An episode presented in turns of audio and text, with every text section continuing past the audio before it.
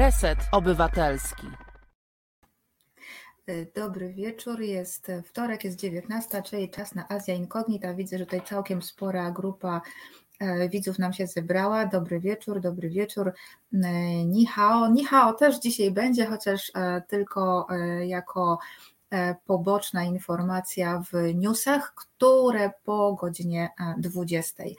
E, dzisiaj e, tematem nie tylko będzie słuchane, tutaj będzie słuchane, ale i oglądane, bo dzisiaj mam nadzieję, że wszystkie wszystko pójdzie dobrze, nie będziemy mieli kłopotów technicznych. Za sterami Asia Tor, niezawodna. No a temat, temat dzisiaj mógł być chyba już tylko jeden, czyli Kazachstan, sytuacja w Kazachstanie i o tym będę rozmawiać z moim e, dzisiejszym gościem, Krzysztofem Renikiem, dziennikarzem, wieloletnim korespondentem Polskiego Radia z Azji Centralnej i Południowej, no i oczywiście komentatorem e, tych wydarzeń, także autorem książki Kazachskie Stepy, Ziemie Przeklęte, która dopiero co e, ukazała się jako e-book e, nakładem wydawnictwa e, Dialog. Polecam, ja już prawie kończę czytać i no to jest lektura, którą którą naprawdę warto, której warto poświęcić czas i uwagę. Także ja witam gościa, witam panie redaktorze. Dobry wieczór Pani, dobry wieczór Państwu. E, dobry wieczór. E, panie redaktorze, jeszcze do zeszłego tygodnia Kazachstan wydawał się e, tym państwem w regionie, które jest najspokojniejsze. Co się więc wydarzyło, że nagle doszło do tego, co, czego byliśmy świadkami, czego jesteśmy świadkami? No, ja myślę, że jednoznacznej odpowiedzi na tak postawione pytanie to nie ma. E, przyczyn tego wybuchu społecznego niezadowolenia, pewnie również w jakimś stopniu pewnej prowokacji i walki na szczytach władzy e, elit kazachskich wykluczyć nie można. Natomiast prawdą jest również i to, że od mniej więcej roku 2013 PKB per capita, czyli na głowę jednego mieszkańca, systematycznie w Kazachstanie spadało. Kazachstan był tym krajem, w którym rzeczywiście y, do którego napływały ogromne pieniądze, ogromne pieniądze w postaci inwestycji zagranicznych, y, w postaci y, opłat, które uiszczali ci, którzy importowali surowce energetyczne z Kazachstanu, zresztą nie tylko surowce energetyczne. Bo żeby naświetlić w jakimś tam stopniu sytuację Kazachstanu, trzeba powiedzieć przynajmniej o trzech czynnikach, które sprawiają, że to jest ważne miejsce na mapie naszego globu. Pierwszy czynnik, i ja bym powiedział, że chyba najważniejszy, to jest to, że Kazachstan leży na skrzyżowaniu. Na skrzyżowaniu kultur, cywilizacji oraz skrzyżowaniu interesów gospodarczych. A co tu dużo mówić, do katastrof, do problemów, do kolizji najczęściej dochodzi właśnie na skrzyżowaniach. A zatem to skrzyżowanie kultur, skrzyżowanie cywilizacji, skrzyżowanie interesów gospodarczych, jakie tam się te interesy krzyżują? No, oczywiście dawny hegemon, czyli Związek Sowiecki, współcześnie Federacja Rosyjska, to jest jeden z czynników, jedno z państw, jedno, jedna z sił, które chcą odgrywać istotną rolę na terenie Kazachstanu, a szerzej na terenie całej Azji Centralnej. Ale dalej na wschód są Chiny. Chiny, mhm. które łapczywie patrzą na też to skrzyżowanie kultur. Jest Turcja, która coraz intensywniej chce ekspandować na tereny Azji Centralnej. Są Indie, które poszukują surowców naturalnych i chcą być obecne, również w Azji Centralnej. Są Stany Zjednoczone, które zainwestowały ogromnie dużo w przemysł wydobywczy Kazachstanu, w wydobywanie ropy i gazu ziemnego. No i jest wreszcie Unia Europejska, która próbuje tam również odegrać jakąś rolę. W związku z tym na tym skrzyżowaniu kultur siłą rzeczy dochodzi do kolizji takich e, interesów, interesów gospodarczych. A nie jest również tajemnicą, że przez Kazachstan i przez Azję Centralną szerzej to ujmując, wiódł przed stuleciami mityczny jedwabny szlak. I ten jedwabny szlak chcą Chiny w tej chwili odbudować w postaci inicjatywy pasa i szlaku, czyli całego systemu szlaków komunikacyjnych, korytarzy tranzytowych wiodących z Chin na Bliski Wschód, wiodących z Chin przez Azję Centralną do Europy. Więc to wszystko pokazuje, że Kazachstan jest miejscem, w którym o konflikt jest niezwykle łatwo. To po pierwsze. No i jest jeszcze wreszcie trzeci czynnik, o którym trzeba wspomnieć, czynnik militarny. Otóż nie od dziś Federacja Rosyjska, wcześniej Związek Sowiecki, a jeszcze wcześniej Rosja carska uważały Azję Centralną za miękkie podbrzusze Rosji. W związku z tym obecność militarna, rosyjska militarna obecność w tym rejonie była pewną tradycją. Po rozpadzie Związku Sowieckiego to się w jakimś stopniu skończyło, aczkolwiek pamiętajmy, że bazy rosyjskie są w tej chwili również w Tadżykistanie i Kirgistanie, no i są w tej chwili w wyniku tych dramatycznych wydarzeń w Kazachstanie żołnierze rosyjscy również w tym kraju.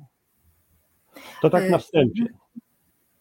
E, Chiny chcą być hegemonem, rywalizują z Indiami. W tej chwili Indie są bardzo mocno osłabione na skutek kryzysu gospodarczego e, po pandemii, właściwie w trakcie pandemii koronawirusa. E, Chiny to wykorzystują między innymi przez dyplomację szczepionkową. Chiny rywalizują z Stanami Zjednoczonymi, które z kolei popierają Indię jako swojego takiego naturalnego e, sojusznika w tym rejonie, między innymi w ramach tego systemu Quad.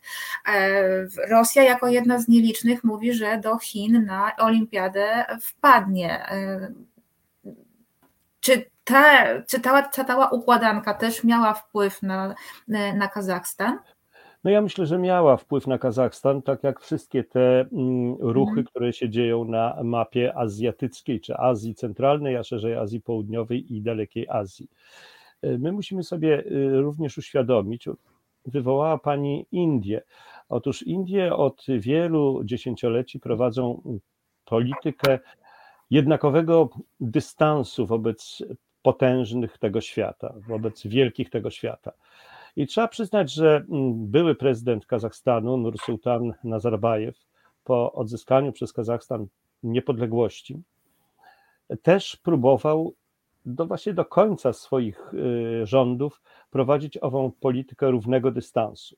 Oczywiście Rosja zawsze miała największe wpływy w Kazachstanie, ale to nie przypadek, że za rządów Nazarbajewa pojawiły się amerykańskie inwestycje, pojawiły się ogromne inwestycje chińskie, pojawiły się inwestycje tureckie.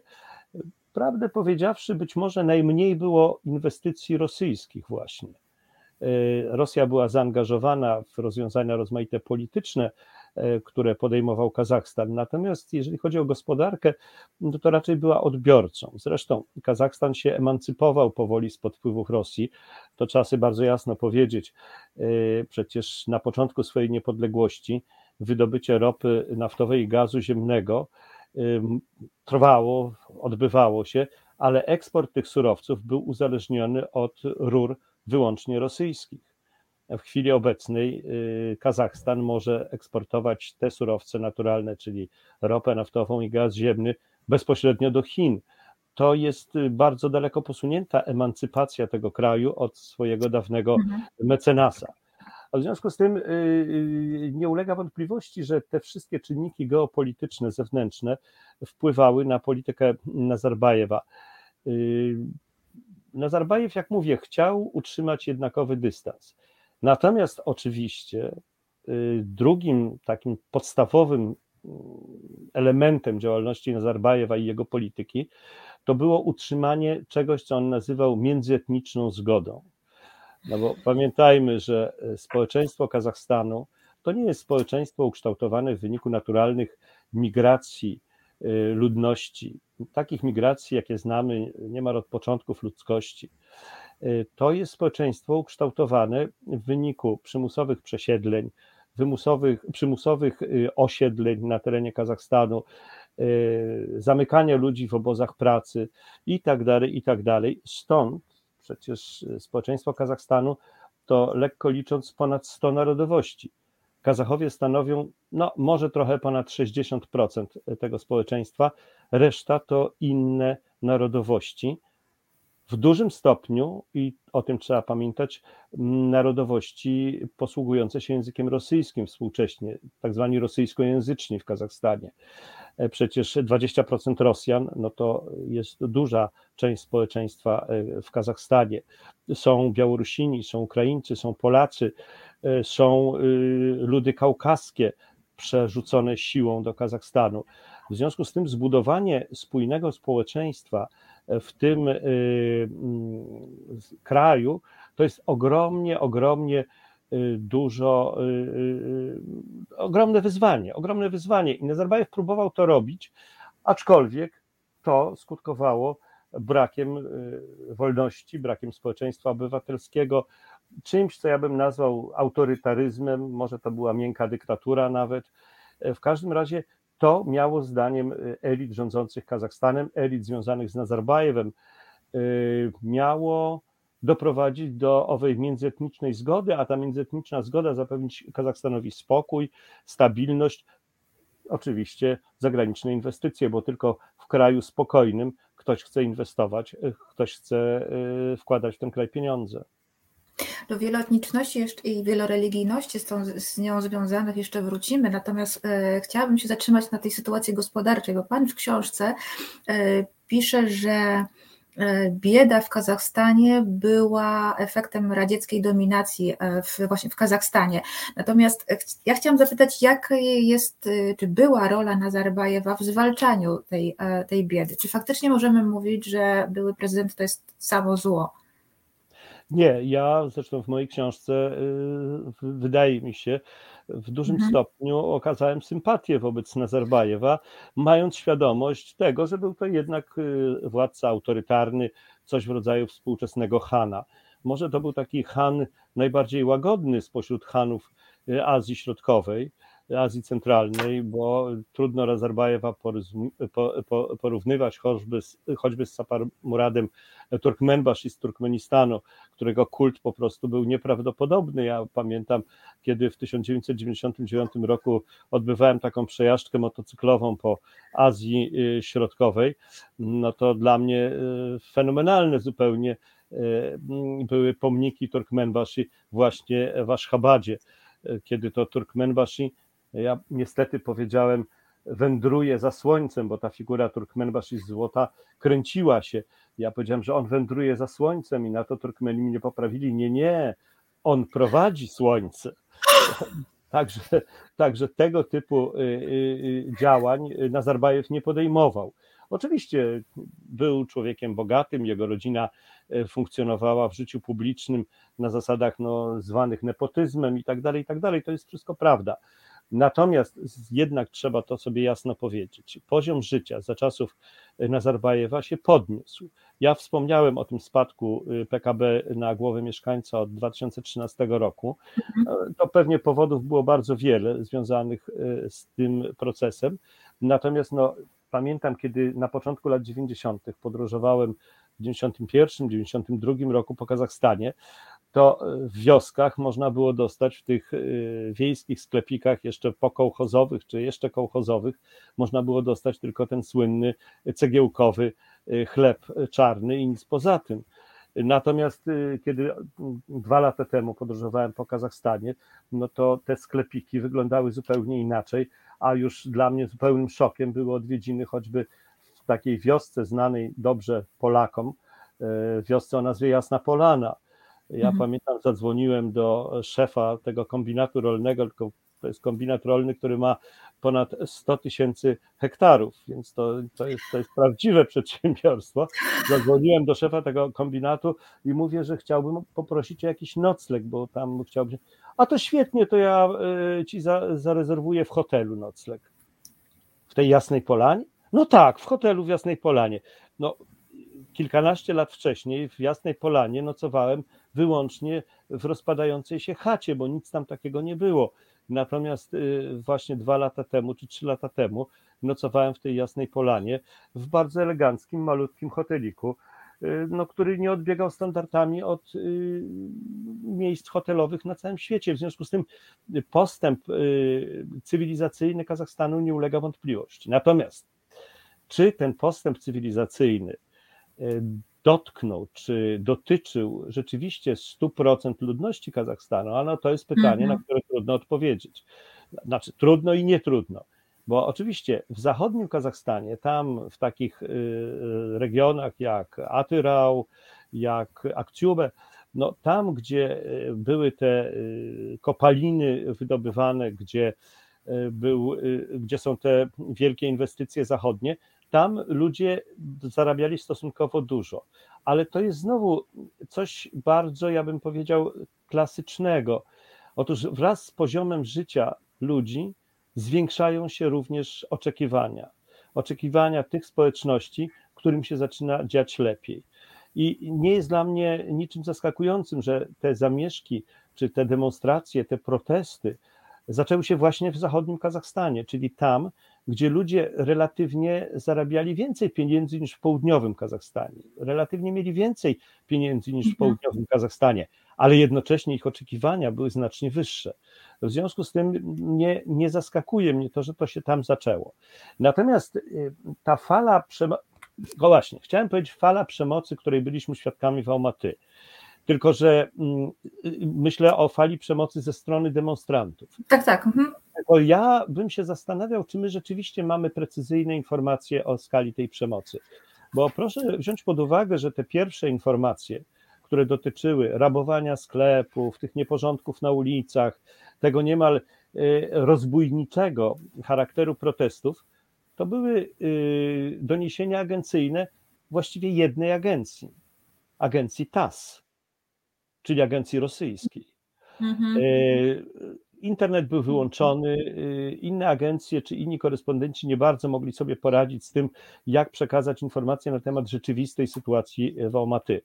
W związku z tym pytanie jest zasadnicze, czy rzeczywiście mieliśmy w Almaty do czynienia z taką skalą przemocy ze strony demonstrantów i skalą takiego, ja bym powiedział, rozbójnictwa, czy też to było troszeczkę wygenerowane po to, żeby wykazać, że trzeba wezwać na pomoc wojska sojusznicze, czyli Organizację Układu o Zbiorowym Bezpieczeństwie, i y, czy trzeba tymi wojskami spacyfikować, no właśnie, protesty również gospodarcze, ekonomiczne, mające podłoże gospodarcze i ekonomiczne.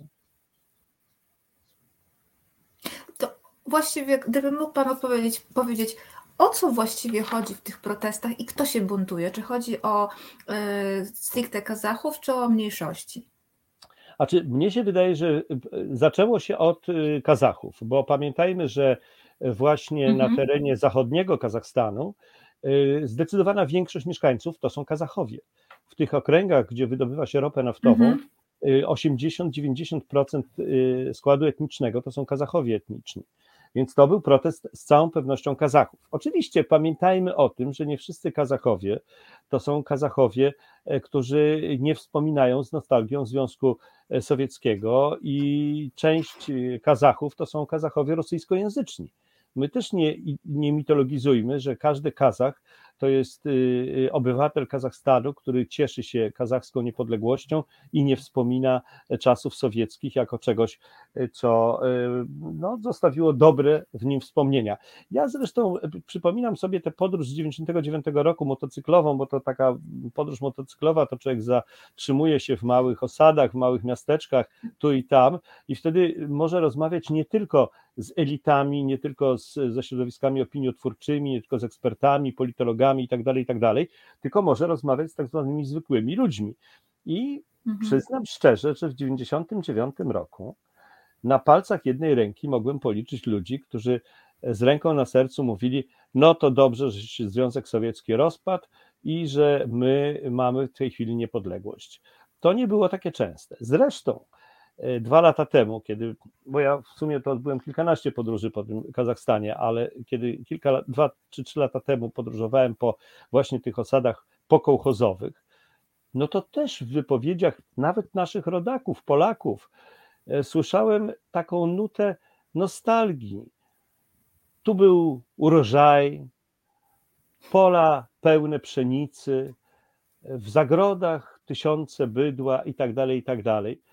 No więc to wszystko y, mm, świadczy o tym, że, że tak powiem, podkład pod tego typu protesty społeczne jest bardzo silny. Natomiast tutaj widzę takie pytanie dotyczące czytelnictwa y, w Kazachstanie. Widzę takie pytanie, y, że te sklepy i tak dalej. Oczywiście ja nie jestem przekonany, że y, zaopatrzenie sklepów to jest wyznacznik rozwoju cywilizacyjnego. Czy czytelnictwo? No, nie mam na to jasnej odpowiedzi.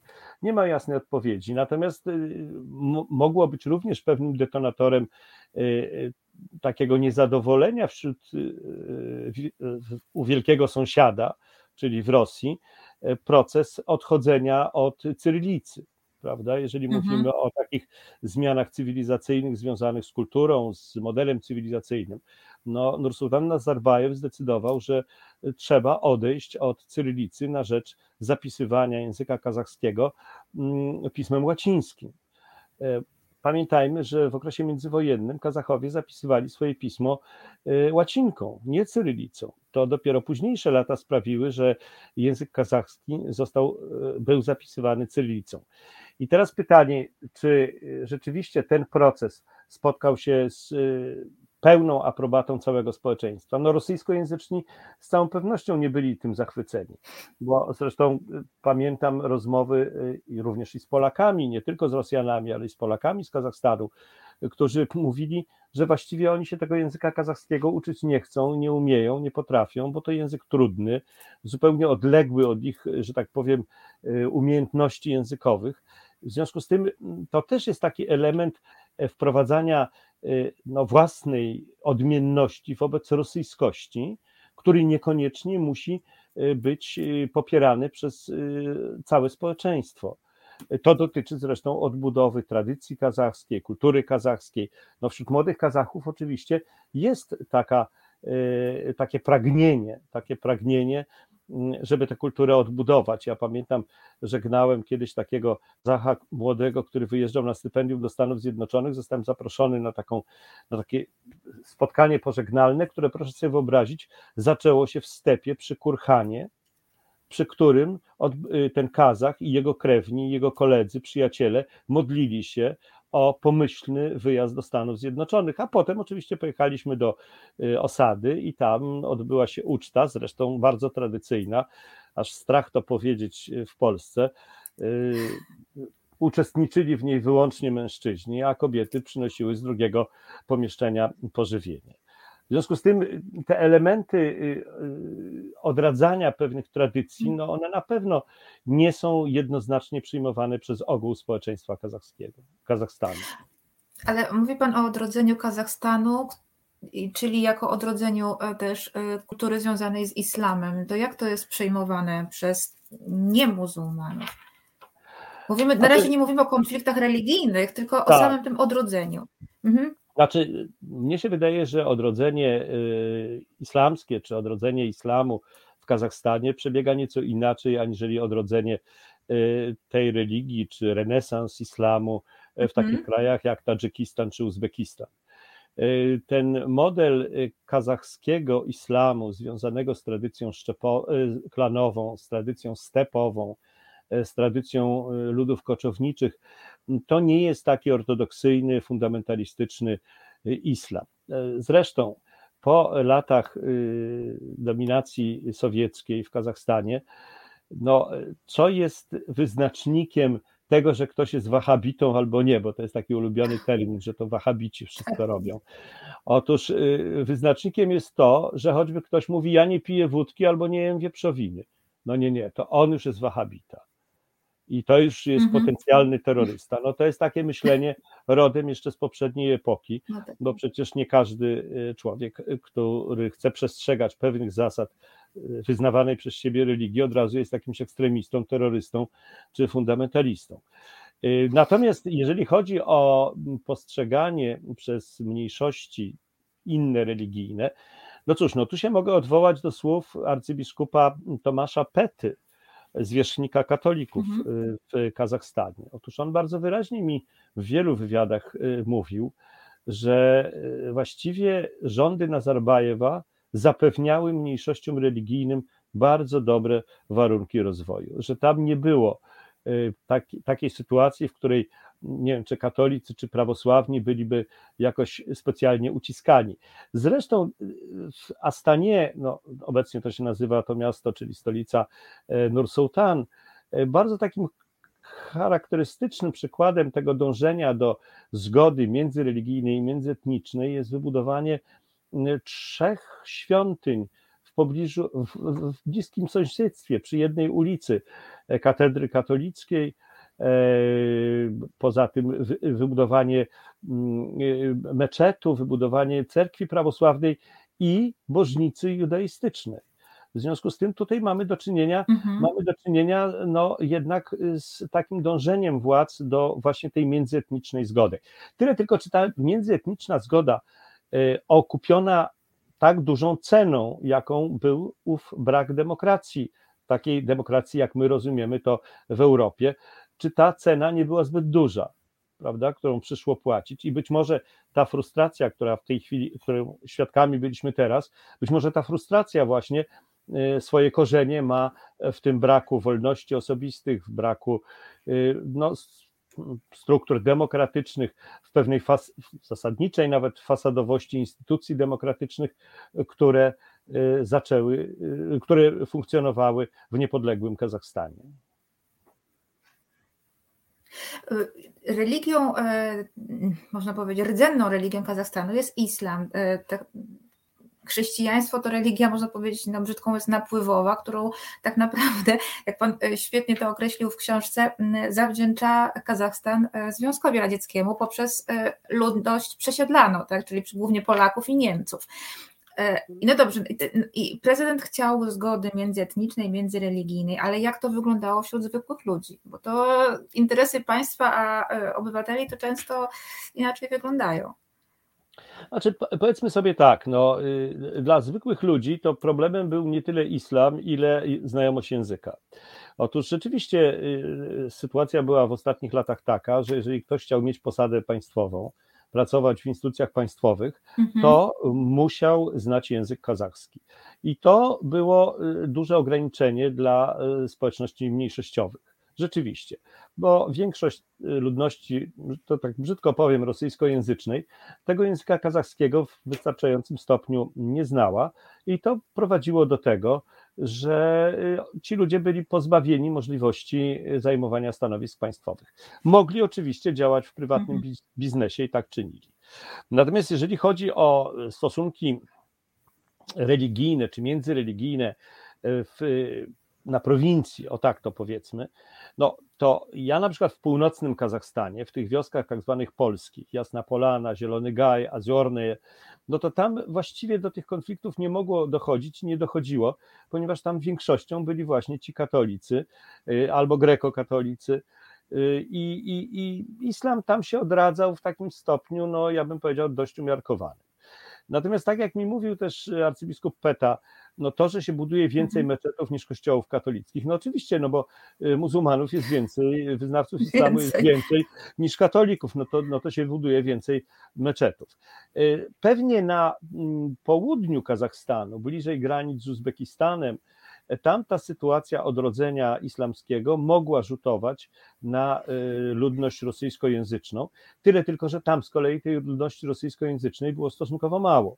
W związku z tym y, tam mm, trudno mówić o tym, że y, rosyjskojęzyczni byli w jakiś sposób prześladowani z, punkt, z powodu wyznawania takiej, a nie innej religii. Bo czym innym jest, jak mówię, kwestia językowa, bo tutaj rzeczywiście pewne ograniczenia, no ale to też y, przypomnijmy sobie y, początki y, II Rzeczpospolitej. No jeżeli ktoś po odzyskaniu przez Polskę niepodległości chciał być urzędnikiem państwowym, a pochodził z zaboru czy rosyjskiego, czy Mhm. niemieckiego, czy z Galicji, no jednak musiał znać język polski, żeby być urzędnikiem państwowym. No i, i, i właściwie mówienie o tym, że no przecież wszyscy w Kazachstanie znają język rosyjski, no wszyscy i nie wszyscy, bo prowincja specjalnie tego języka rosyjskiego, ta prowincja kazachska, y, nie do końca zna rosyjski. W związku z tym ci ludzie, budując własne państwo, odrodzone państwo, mają prawo posługiwać się swoim językiem i językiem państwowym może, powinien być język kazachski. E, Tak. Tej Robsonak pisze, o łapce bym zapomniał, tak jestem zasłuchana. Ja się tak zasłuchałam, że zapomniałabym z kolei o, e, o przerwie. Mamy teraz chwilkę przerwy na, na, e, na Na muzykę. drinka. E, Też, też na drinka, e, tutaj zwłaszcza, no nie powiem kto. E, Wracamy za e, kilka minut dalej do e, ro- rozmowy. Znudzeni mainstreamowymi newsami? Czas na reset obywatelski. Zaangażowane dziennikarstwo. Olga pisze, e, też się zasłuchałam, a jadę tramwajem, ale myślę, że tak długo jak go nie prowadzisz, Olga, to nie ma niebezpieczeństwa, najwyżej kilka przystanków przejedziesz. Ja to na przykład robiłam na gminie, póki jeszcze miałam zwyczaj czytania e, w komunikacji miejskiej, ciągle musiałam dreptać z powrotem. E, Wracamy do naszej rozmowy. Człowiekiem, który odpowiedzialny jest za to, że się tak wszyscy tutaj zasłuchują i mijają przystanki jest Krzysztof Renik, dziennikarz i korespondent, wieloletni korespondent Polskiego Radia z Azji Centralnej. Rozmawiamy o sytuacji e, w Kazachstanie. Panie redaktorze, e, jaka jest rola mniejszości rosyjskiej w funkcjonowaniu tego współczesnego e, Kazachstanu? Ona się z całą pewnością zmienia, ta rola mniejszości rosyjskiej, bo o ile na początku lat 90., wtedy, kiedy Kazachstan odzyskiwał swoją niepodległość, to właściwie w wielu kluczowych resortach, w wielu kluczowych instytucjach państwa kazachskiego mm, istotną rolę odgrywali Rosjanie.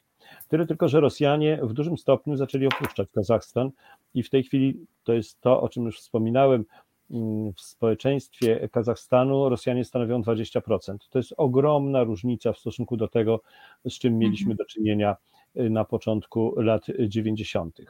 Czy Rosjanom było tak źle w Kazachstanie, czy też y, to była pewien, pewnego rodzaju mit y, nieszczęścia, które spotkało Związek Sowiecki, to, to jest na dłuższą y, debatę i dłuższą rozmowę.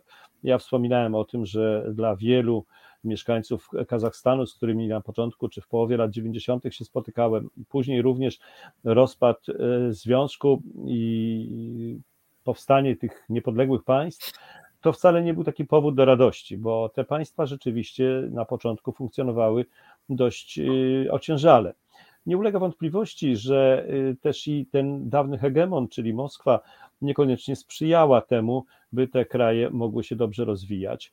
No a z drugiej strony y, też wytworzony w wielu elitach środkowoazjatyckich antyamerykanizm powodował, że mm, nie bardzo mogły te kraje doprowadzić do ściślejszych związków ze światem zachodnim.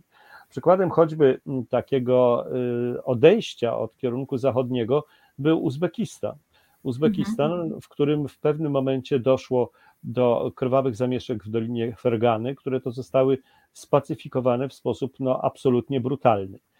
Y, To się działo w czasie, kiedy Amerykanie byli obecni w Uzbekistanie, kiedy mieli swoją bazę y, lotniczą i tak No i co zrobili Amerykanie, jak te zamieszki zostały w taki brutalny, krwawy sposób stłumione? Oczywiście wystosowali apel do Karimowa, ówczesnego prezydenta Uzbekistanu, y, bardzo krytyczny, y, zażądali wprowadzenia no jednak y, praw człowieka, odejścia od tej brutalności sił porządkowych, sił bezpieczeństwa, wojska i tak dalej, i tak. No i co zrobił Karimow? Karimow się obraził. Karimow się obraził i bardzo szybko Amerykanie musieli Uzbekistan opuścić. No to Mhm. są wszystko elementy, y, które sprawiają, że y, Federacja Rosyjska, mimo że Rosjan jest coraz mniej i w elitach y, gospodarczych, politycznych i tak dalej, i tak że Rosja ciągle jest istotnym graczem w tej części świata. Ja zresztą powiem otwarcie, iż uważam, że wejście w tej chwili wojsk rosyjskich do Kazachstanu, wielu ekspertów powiada, że no tak, no to jak oni już wejdą, to już nigdy nie wyjdą. No niekoniecznie, niekoniecznie. Oni mogą i wyjść. Tylko to jest taki sygnał dla tych młodych państwowości środkowoazjatyckich. Uważajcie, bez nas żadnych problemów nie rozwiążecie. E, bez nas nie jesteście w stanie budować państwa, bez nas nie jesteście w stanie zapewnić sobie porządku w tym państwie, bez nas po prostu niewiele możecie zrobić. To oczywiście również będzie bardzo istotne dla społeczeństwa rosyjskiego. Społeczeństwa rosyjskiego, które, co tu dużo mówić, boleje nad, nad tym, że Rosja już nie jest postrzegana jako wielkie mocarstwo, że nie jest wielkim imperium, że mhm. żyje się jak się żyje. I teraz cóż bardziej krzepiącego nas bolałą rosyjską duszę, aniżeli fakt, o właśnie, myśmy uratowali Kazachów, bo Kazachowie sami nie potrafią się rządzić. Nie, oni to nie potrafią zbudować państwa. W związku z tym y, ja bym nawet uważał, że to, co się stało właśnie w Kazachstanie w tej chwili, y, to nie chodzi o to, czy oni wyjdą wcześniej, później, tylko to w sensie wizerunkowym, w sensie budowania wizerunków państw ma i umiejętności rządzenia się państwem ma dla Kazachów bardzo negatywny wydźwięk. Także Ale... to. Mhm. Tak, tak. Czy, czy Rosja mogła w takim razie troszeczkę inspirować e, te protesty? Znaczy, ja, bym, ja bym się bał takiej jednoznacznej mhm. odpowiedzi, no bo ja nie pracuję w wywiadzie i gdybym pracował w wywiadzie, to może bym więcej na ten temat wiedział. Ale nie mógłby pan powiedzieć. E, no, no, to zależy, czy by szefowie pozwolili, czy nie, ale to już są żarty. Natomiast, y, natomiast y, wydaje mi się, że tak, że w zachodnim Kazachstanie te protesty rzeczywiście detonatorem była ta drastyczna podwyżka mhm. cen y, LPG, czyli gazu. Tego gazu, który no właściwie był podstawowym paliwem w całej komunikacji prywatnej, państwowej, publicznej, jakiejkolwiek. Podniesienie cen paliwa, które jest powszechnie używane, no, siłą rzeczy skutkuje Y, podwyżkami cen innych artykułów, tego wszystkiego, co y, przeciętny człowiek musi kupić. To nie ma wyjścia. Podniesienie ceny paliwa nie będzie tylko podniesieniem ceny paliwa, będzie podniesieniem w ogóle y, kosztów utrzymania. Mhm. I myślę, że właśnie mm, w zachodnim Kazachstanie tak to się stało. Natomiast jeżeli chodzi o te protesty, które się potem rozprzestrzeniły, szczególnie w Almaty, ja tutaj tak delikatnie wspominałem o tym, że o początku tych protestów, o tym wszystkim, co się tam działo, dowiadywaliśmy się głównie za pośrednictwem agencji mm. TAS. Otóż no, Almaty jest miastem szczególnym, bo y, Almaty nie bez przyczyny z Almaty została przeniesiona stolica do y, Astany, do Kazachstanu, do dawnego Celinogradu. No jednak ten Celinograd nie był tak nasycony nie Rosjanami, bo Celinograd był również rosyjskojęzyczny, ale elitami rosyjskimi. W Almaty jednak mieszkało bardzo dużo urzędników rosyjskich, biznesmenów rosyjskich. I czy coś zostało z tego współcześnie? No pewnie zostało. I myślę, że akurat w Almaty to, jeżeli Rosja chciała ingerować i chciała podsycać te demonstracje, te protesty po to, żeby potem oczekiwać zaproszenia przez y, prezydenta Tokajewa do zaprowadzenia porządku, no to to jeżeli chodzi o Almaty, to ja bym takiego y, scenariusza nie wykluczał, aczkolwiek jak mówię, no mm, twardych dowodów na to rzecz jasna nie mam e, z powodów, o których wspomniałem na początku tej przydługiej wypowiedzi, także, także to tak bym to widział. Natomiast to, że y, Rosja rzeczywiście odcina w tej chwili i będzie odcinała od tego kupony, to dla mnie nie ulega wątpliwości. Zobaczymy, jak się zachowają Chiny, bo z kolei Chiny nie sądzę, żeby sobie pozwoliły na to, że te gigantyczne chińskie inwestycje nagle przestaną być tak y, obfitujące w profity, jak to Chińczycy mogliby sobie wyobrazić, bo zacznie w to wszystko ingerować y, Moskwa czy Kreml. No tutaj nie sądzę, żeby doszło do jakiegoś gigantycznego zwarcia pomiędzy Rosją i Chinami, ale myślę, że tutaj y, Kreml i Moskwa muszą brać pod uwagę reakcje chińskie. Zobaczymy, jak to się będzie dalej rozwijać, bo to jest, jeszcze w tej chwili jest za wcześnie ale wyraźnie już na przykład w czasie rozmów pewnych wypowiedzi poprzedzających rozmowy genewskie rosyjsko-amerykańskie, Rosjanie wyraźnie powiedzieli, że na temat Kazachstanu w ogóle nie będą rozmawiać z Amerykanami, bo to nie jest amerykańska sprawa. No właśnie, strefa mhm. wpływów to mhm. ma być strefa wpływów rosyjskich. Czy z Chińczykami będą rozmawiać na temat wydarzeń w Kazachstanie? A to zobaczymy. Ale gdyby e, rzeczywiście doszło do takiej jakiejś rywalizacji między Rosją a Chinami o wpływy w Kazachstanie, to Kazachstanowi do której ze stron byłoby bliżej? Czy do żadnej w ogóle? No właśnie, bo cała polityka mm, y, Nazarbajewa polegała na próbie utrzymania równego dystansu. Mm -hmm. Z moich rozmów z y, działaczami i również i takiej no, tej biednej, nieszczęśliwej opozycji wynikało, że właściwie obawa przed hegemonią chińską jest równie silna jak obawa przed hegemonią rosyjską. Mhm. Natomiast y, z punktu widzenia gospodarczego to wiadomo już w tej chwili, że to Chiny zaczęły rozdawać karty y, w Kazachstanie, mimo tego, że eksport kazachski do Rosji był ogromny, no ale to eksport eksportem, natomiast inwestycje inwestycjami. Tych inwestycji rosyjskich w Kazachstanie tak dużo znowu nie było. Dominowały inwestycje chińskie. I, I to powodowało również pewną obawę Kazachów przed dominacją. Y, Chin czy Pekinu nad y, Kazachowie się oba, te elity kazachskie się obawiały, że y, jak tych inwestycji będzie więcej i więcej, to za chwilę się okaże, że Kazachstan stanie się protektoratem chińskim, w czym zresztą Chińczycy mają praktykę, no bo popatrzmy na Azję południowo-wschodnią, na takie kraje jak Laos, jak Kambodża, no to przecież to są kraje, w tej chwili również Birma, no to są kraje, które w tej chwili zaczynają być protektoratami Chin poprzez te gigantyczne inwestycje, głównie inwestycje infrastrukturalne. Zresztą e, cała inicjatywa pasa i szlaku, mm, która jest tak kusząca dla wielu y, państw rozwijających się czy budujących z mozołem swój dobrostan e, gospodarczy, e, no to jest inicjatywa wciągająca w taką pułapkę zadłużeniową te kraje, iż te kraje właściwie nigdy nie spłacą tych długów wobec Pekinu. No tutaj y, nawet europejskie przykłady można podawać.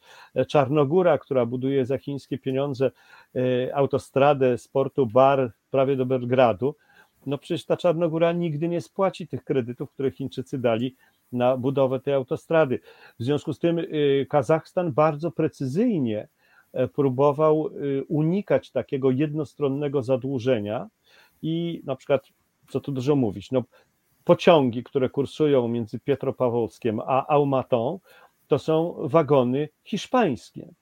A przecież Chińczycy produkują znakomity tabor. Można było mhm. kupić z Chin. A jednak nie, jednak y, tutaj Kazachowie wybrali opcję europejską. Pamiętajmy również, że dla y, elit, tych związanych również z Nazarbajewem, Europa była bardzo ważna, ponieważ oni uważali, że Kazachstan jest po części krajem europejskim. No bo faktem jest, że kawałek Kazachstanu leży na terytorium, na obszarze e, geograficznie należącym do Europy. I ta euroopejskość e, Kazachstanu przez młode elity e, polityczne kazachskie była niejednokrotnie, ja pamiętam takie rozmowy, była niejednokrotnie bardzo mocno manifestowana że oni są takim euroazjatyckim krajem, nie azjatyckim, euroazjatyckim.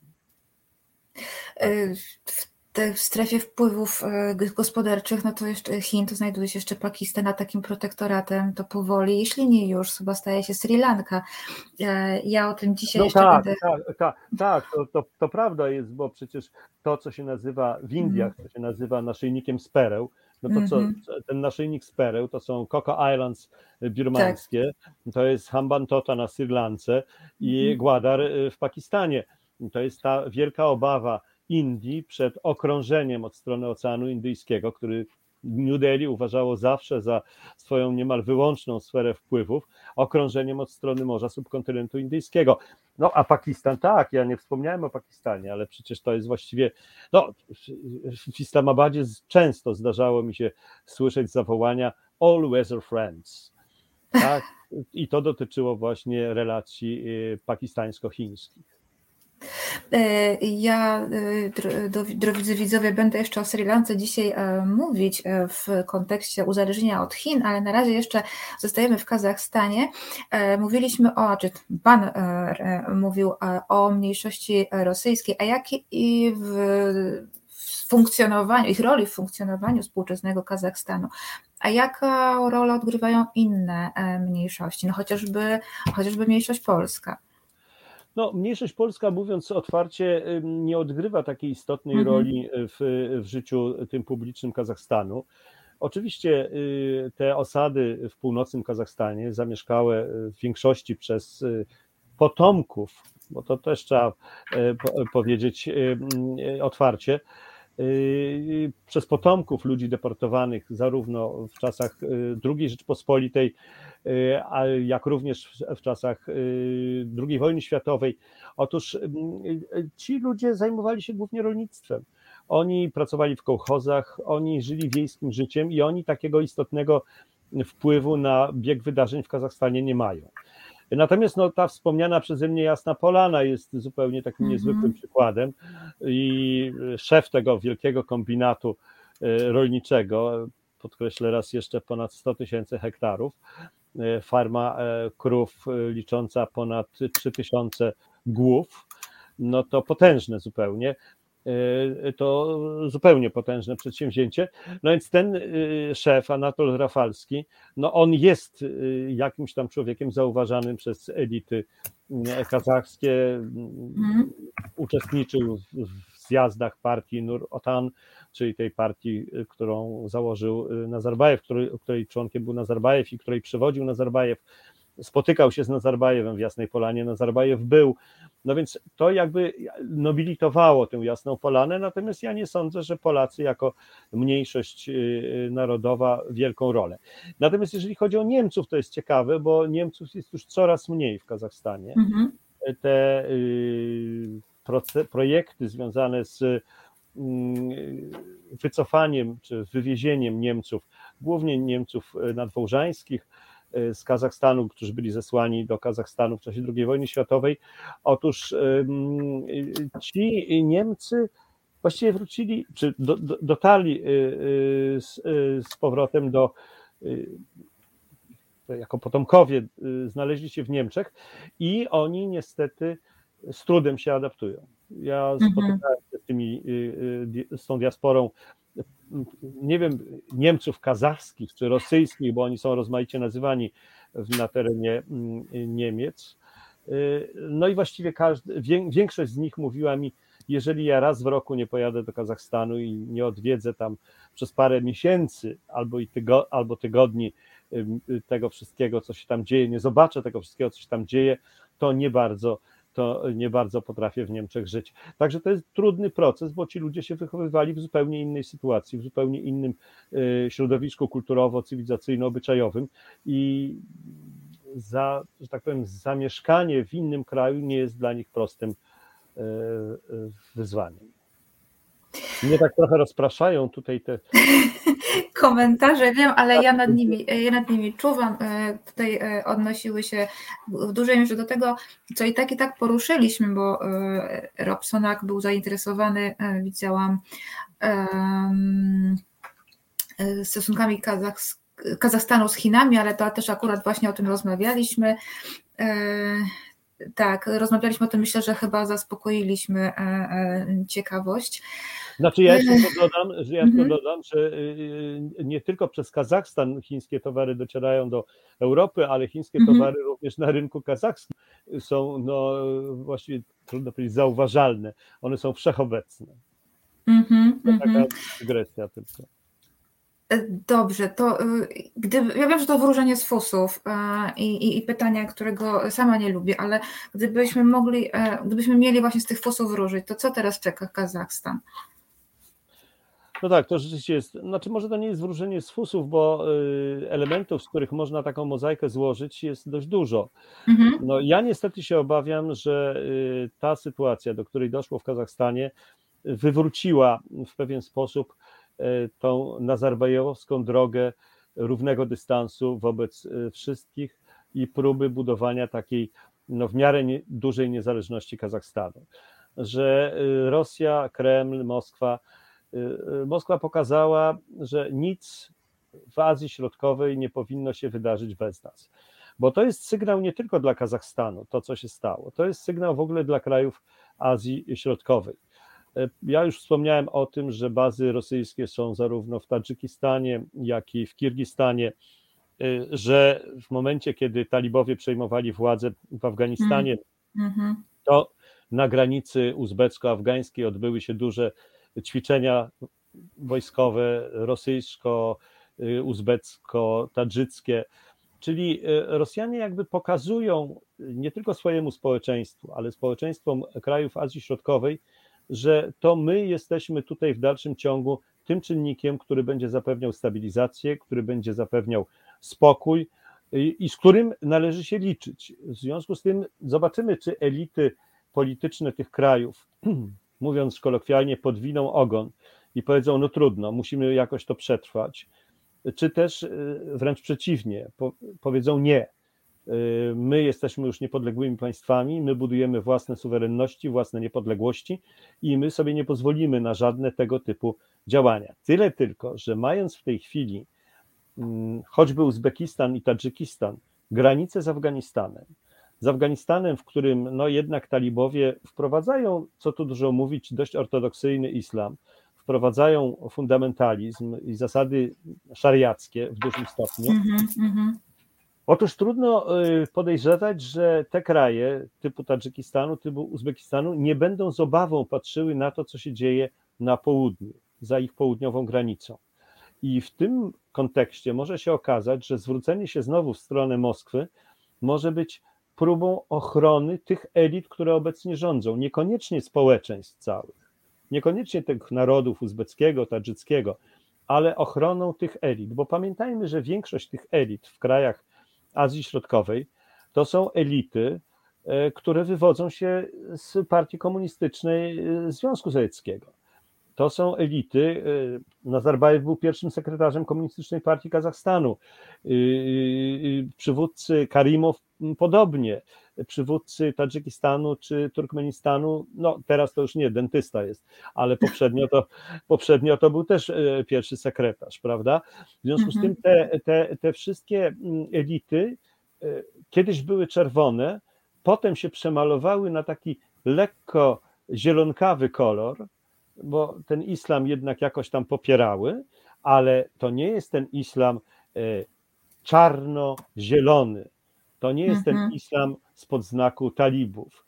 I w związku mhm. z tym obawa przed ekspansją takiego islamu e, z Afganistanu może prowadzić do pewnego uzależnienia, czy większego uzależnienia tych państw, czy tych społeczeństw od Federacji Rosyjskiej.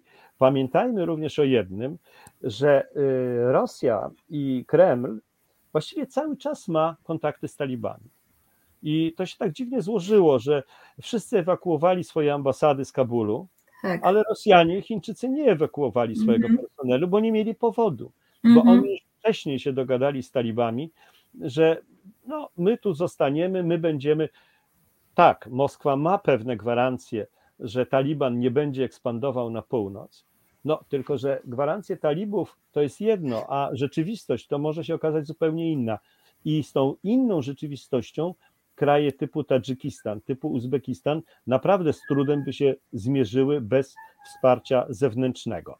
A ze względu na historię, tym wsparciem zewnętrznym może być właśnie Federacja Rosyjska, może być e, Kreml. E, pamiętajmy jeszcze o jednym, i to e, z moich podróży po Tadżykistanie wyniosłem. W pewnym momencie e, cała masa młodych Tadżyków studiowała nad Zatoką Perską, w mhm. Arabii Saudyjskiej, w mhm. Emiratach, i oni wracali potem już mocno zradykalizowani. To nie byli ci sami młodzi ludzie, którzy wyjechali z państwa jakoś sekularyzowanego, państwa, które nie do końca było takie przekonane, że e, ten, ten islam ortodoksyjny to jest taki dobry. Oni wracali inni i w pewnym momencie władze mm, Tadżykistanu, bo o tym przede wszystkim chcę e, wspomnieć, właściwie zakazały wyjazdów młodych ludzi na naukę do Arabii Saudyjskiej i do Emiratów, bo bali się, te władze bały się daleko posuniętej radykalizacji. Ja właśnie nawet byłam ciekawa, jak e, e, Arabia Saudyjska, jaki jest stosunek Arabii Saudyjskiej, bo zazwyczaj Riyad tak im dalej e, od Mekki, Medyny, tym ten islam jest taki bardzo podejrzany, nawet już ten pakistański momentami. Jakie właśnie, czy jest jakaś w ogóle relacja, czy, czy, czy jakoś próbują wpływać na sytuację znaczy, w Kazachstanie? Znaczy, y, y, oczywiście, y, właśnie, o tu Arabia Saudyjska nie buduje w Kazachstanie. Oczywiście, że buduje, znaczy nie tyle mhm. buduje, ile daje pieniądze. Pieniądze, jak na nasz. Daje pieniądze i daje pieniądze również, dają Emiraty i, mhm. i tak dalej, i tak dalej. Także wiadomo, że to ekspandowanie mm, islamu na tereny Azji Środkowej jest ważne i jest poważne. Zresztą tutaj trzeba też wspomnieć, bo my tak jakoś trochę pomijamy Turcję. No właśnie, ale tak. Mhm. Ja pamiętam z tych moich podróży y, po Azji Środkowej, już nie tylko po Kazachstanie, ale po Azji Środkowej, szczególnie z tej wycieczki motocyklowej trwającej kilka miesięcy. Otóż y, y, inwestycji tureckich jest bardzo dużo. I teraz w sytuacji, w której Turcja, no co tu dużo mówić, też się radykalizuje, prawda? Też mhm. pod, pod rządami obecnego prezydenta staje się takim dość wojującym, bym powiedział, e, państwem, mm, nie chcę powiedzieć islamskim, ale związanym z islamem. No mhm. to myślę, że również i Turcja będzie finansować e, budowę meczetów i tak dalej, i tak dalej. Pytanie tylko, jaki rodzaj islamu czy y, tego radykalnego, takiego jak mm-hmm. właśnie w Arabii Saudyjskiej, czy takiego jak y, Taliban w Afganistanie, będzie zyskiwał popularność. Ze wszystkich analiz wcześniejszych wynikało, że przynajmniej w Kazachstanie nie ma gruntu dla takiego radykalnego islamu. Ale w zetknięciu z próbami dominacji rosyjskiej, ponownymi do, próbami dominacji rosyjskiej, kto wie, czy mm, tego typu nastroje właśnie ortodoksyjnie y, islamskie nie zaczną się pojawiać. I to może być bardzo poważne wyzwanie dla Rosji, dla Federacji Rosyjskiej, bo pamiętajmy, że przecież w Federacji Rosyjskiej, ja już nie mówię o ludach kaukaskich, bo to, to już mhm, wszyscy mhm. wiedzą, ale jest mhm. y, Tatarstan, jest y, Ufa, i, i, i, i Baszkiria, Baszk, Baszkortostan, no to są autonomie, które co prawda są w centrum Federacji Rosyjskiej, więc tam tak z takimi ruchami bardzo ortodoksyjnymi, islamskimi to łatwo nie będzie, ale może tak być, że również i tam zacznie y, y, się pojawiać ten radykalny islam ekspandujący z Azji Centralnej, jeżeli do tego dojdzie oczywiście. I myślę, że Moskwa się tego też boi, dlatego czyni takie uprzedzające ruchy. Też chyba sytuacja gospodarcza, bo e, historia krajów Bliskiego Wschodu, ta ostatnia pokazała, że no, muzułmanie mają skłonność do radykalizacji w przypadku no, biedy po prostu, e, ale też właśnie zależności od krajów zewnętrznych. Panie redaktorze, bardzo serdecznie dziękuję już musimy e, powoli e, kończyć. Dziękuję e, bardzo. Dziękuję za ogromną porcję wiedzy. Mm, moim gościem był dzisiaj Krzysztof Renik, dziennikarz, korespondent z, z Azji. No, były, centralnie były, były, były, były ale jednak. Dobrze, komentator z tej sytuacji z tegoż regionu i przypominam autor książki kazachskie stepy, ziemie e, przeklęte. E, Ale jeżeli... tutaj jeszcze, jeżeli pani pozwoli, jedna uwaga. Tam Oczywiście. po tych ziemiach przeklętych jest znak zapytania. Jest, jest, znak zapytania, nie potrafiłam go to... Ważne. Tak, ja wiem, bo to trudniej powiedzieć, ale to jest bardzo ważne. To jest bardzo tak. ważne, ten znak zapytania, bo ja mhm. wyraźnie tam podkreślam, że y, ziemie nie mogą być przeklęte. Nie może być przeklęty naród. Przeklęty może być system, który doprowadził do takiej sytuacji na tych ziemiach. I dlatego y, ten znak zapytania jest dla mnie tak szalenie istotny w tej książce. I to jest doskonała puenta e, naszej e, rozmowy, chyba lepszej nie mogłam sobie e, wymyślić. Bardzo serdecznie dziękuję. A ja dziękuję. Dziękuję. Mam nadzieję, że się jeszcze spotkamy, bo łączy nas e, temat e, Indii, także mam nadzieję, że jeszcze kiedyś przyjmie Pan e, zaproszenie do, do programu. Tutaj widzowie bardzo mocno się tego domagają i ja również. A dzisiaj bardzo dziękuję. Teraz chwilka przerwy i już wracam ja solo. Dziękuję bardzo. Dziękuję bardzo. Prawoteka. Sędzie Monika Ciemięga, Jolanta Jerzewska i Marta Korzuchowska-Warywoda z Fundacji Edukacji Prawnej Justitia zabiorą Was do świata pełnego teczek z aktami. Wyjaśnią, na czym polega praworządność, sprawiedliwość, ale także jak uniknąć problemów z prawem. Porozmawiają z zaproszonymi gośćmi, odpowiedzą na Wasze pytania. Nie musicie wstawać. Sąd idzie w poniedziałki o 21 w resecie obywatelskim. A teraz w resecie obywatelskim Azja Inkognita i czas na przegląd e, tego, co się wydarzyło w naszym e, regionie. Ten temat, pierwszy temat już właściwie troszeczkę z, zajawiliśmy w poprzedniej części programu w rozmowie z redaktorem Krzysztofem e, Renikiem. Chodzi o Sri Lankę, która zwróciła się do mm, Chin z prośbą o restrukturyzację zadłużenia. Dlaczego? No ze względu na kryzys gospodarczy już we wrześniu 2021 roku e, prezydent e, Sri Lanki Raja Paksha ogłosił niestety, że e, kraj znajduje się w głębokim kryzysie gospodarczym. Wtedy Sri Lanka doświadczyła gwałtownego spadku wartości E, walut, tamtejszej waluty. Ceny żywności między innymi poszły e, mocno w górę, a inflacja zaczęła równie mocno rosnąć. E, kraj, jak to określili międzynarodowi komentatorzy, znalazł się na skraju niewypłacalności, a płacić no, ma, niestety ma co, dlatego że tylko w tym roku e, Sri Lanka musi spłacić 4,5 miliarda dolarów e, długu, z czego 500 milionów do 18 stycznia. Prezydent twierdzi, że te pieniądze, te, które musi zapłacić jeszcze w styczniu, są zabezpieczone. No, zobaczymy, jak to będzie wyglądało. Niektóre, niektóre E, długi e, kraj zamierza spłacać w naturze. Na przykład Iranowi Sri Lanka będzie wysyłać herbatę, biorąc pod uwagę wielkość e, długu. Wielkość długu, no, tej herbaty będzie wysyłać dużo i będzie jej wysyłać długo. Prezydent e, Sri Lanki spotkał się e, w tym tygodniu z ministrem spraw zagranicznych e, Chin no i wtedy właśnie wyłożył swoją prośbę o restrukturyzację długu. Chiny pożyczyły Sri Lance w tym momencie 5 mm, milionów, przepraszam bardzo, tak, przepraszam, pożyczyły 5 miliardów dolarów i e, to były inwestycje przeznaczone na między innymi na rozbudowę dróg, e, portów, które są dla Sri Lanki bardzo ważne. Mm, no, w mediach lankijskich pojawiają się jednak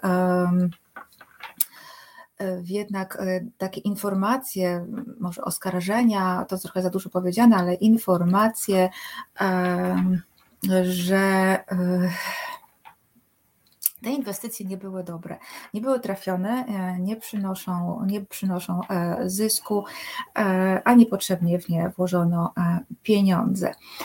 Paweł Żebrowski pisze, Kuba musi wypłacić Czechom w rumie, do tego rumu jest tyle, że do 2170 roku starczy.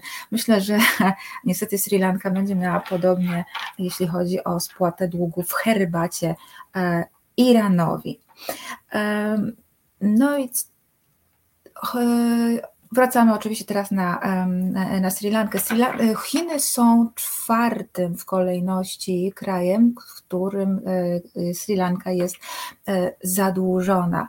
E, wcześniej przed nim jest między innymi, znaczy może nie, nie, nie krajem, tylko podmiotem, bo Sri Lanka jest także dłużna mm, jest, już tak, jest także dłużna e, między innymi Azjatyckiemu Bankowi Rozwoju. No a już jeżeli chodzi o kraje, to między innymi e, pożyczała mu e, Japonia. I tak jak padło podczas przepraszam, tutaj coś czytałem, że Sri Lanka oddała Chinom port na 198 lat. E, tak, e, wydzierżawiła e, za darmo na 99 lat bardzo ważny port. To jest po prostu w ramach między innymi spłaty tego ogromnego zadłużenia. Także na 99 lat ten port będzie, który przynosił zyski. Sri Lance teraz będzie przynosił zyski Chinom. I teraz e, Sri Lanka jest e, bardzo ważnym elementem e, tej inicjatywy, o której mówiliśmy już między innymi jakiś czas temu w dzisiejszym odcinku z Krzysztofem Renikiem, czyli inicjatywa tego szlaku i pasa, którą międzynarodowe media i naukowcy także nazywają nowym jedwabnym szlakiem. I tyle tylko, że to chyba nie, nie, nie o to tylko chodzi, ponieważ um, to też padło, a o tym będę więcej e, już wkrótce pisać e, na portalu Resetu Obywatelskiego, więc e, pozostańcie czujni i, i, i śledźcie dział zagraniczny Resetu. Chiny lubią, znaczy lubią, no to jest oczywiście powiedziane w dużym cudzysłowie, ale mają tendencję do E, uzależniania od siebie państw mniej e, zamożnych, to znaczy tych, które może częściowo dopiero się rozwijają albo mają kłopoty e, finansowe, gospodarcze, tak jak na przykład Sri Lanka. W ciągu ostatnich 10 lat do 2020 roku Chiny pożyczyły tym krajom ogromną kwotę 170 miliardów dolarów. I tak jak mówią, wskazują eksperci, ekonomiści, mm, i tak jak dzisiaj padło w przypadku Kazachstanu, e, te pożyczki, no właściwie będzie no niewykonalne będzie ich e, spłacenie, więc Chiny wkręcają e, państwa mniej zamożne w spirale pożyczek, których one nie będą w stanie spłacić. To jest wiele mniejszych pożyczek, e, troszkę jak u nas kredyty na spłatę kredytów, i jednocześnie uzależniają e, ich od siebie. I na przykład już e, Sri Lanka zapowiedziała, że wpuści turystów chińskich mimo obostrzeń koronawirusowych, bez żadnych obostrzeń, no byleby tylko Chiny ten dług im restrukturyzowały. No jak to będzie, e, zobaczymy. Mm, tak jak powiedziałam, czekajcie na, e, e, na tekst w resecie obywatelskim, tylko dajcie mi chwilkę na jego napisanie. Też Sri Lanka, przepraszam, Chiny bardzo zręcznie wykorzystują sytuację, w jakiej znalazły się Indie, czyli ich największy rywal w regionie i um, i w wdryptują pazurkami i łapkami i wszystkim, co się da e, na, te, w tereny e, wpływów e, indyjskich, czyli właśnie Sri Lanka przede wszystkim, to jest Nepal, to jest Bangladesz, chociaż Bangladesz troszeczkę mniej ze względów religijnych, natomiast no Nepal i Sri Lanka jak najbardziej. Indie prowadziły oddała, wydzierżawiła, tak właśnie powstaje fake news. No właściwie no, wydzierżawiła za darmo, tak, więc y, można powiedzieć, że, mm, że oddała. No, niestety. E, jeśli chodzi o tą dyplomację szczepionkową i słabość Indii, Indie, e, tak jak już wiele razy mówiłam w tym programie i tak jak pisałam na Kulturazji, e, dzięki Julo, że przypomniałeś o, o Kulturazji, Indie fatalnie e, przeszły drugą, e, u nich drugą e, falę pandemii koronawirusa wiosną zeszłego już roku. Mm, miała, Indie miały wysyłać szczepionki krajom właśnie swoim, ze swojej strefy wpływów, między innymi Sri Lance, ale e, jak wiemy już, mam nadzieję, tych szczepionek zabrakło nawet e, dla e, samych Indii. No i w tym momencie oczywiście całe na biało, czy też całe na czerwono wchodzą Chiny i mówią, ale oczywiście my mamy szczepionki, Sri Lanka była już e, tak przerażona e, i te zachorowania były już tak e, duże, taka duża ilość zachorowań, że powiedziały, że wezmą już wszystko, wezmą chińską szczepionkę, wezmą Sputnika, byleby tylko dostać szczepionkę.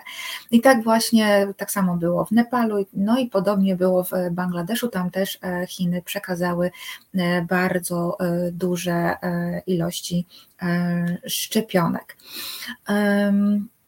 A ja właśnie dostałam czułego SMS-a od Ministerstwa Zdrowia z podziękowaniami, że się zaszczepiłam. Wcześniej dostałam tylko wściekliźnie, więc w sumie nie wiem, co o tym myśleć.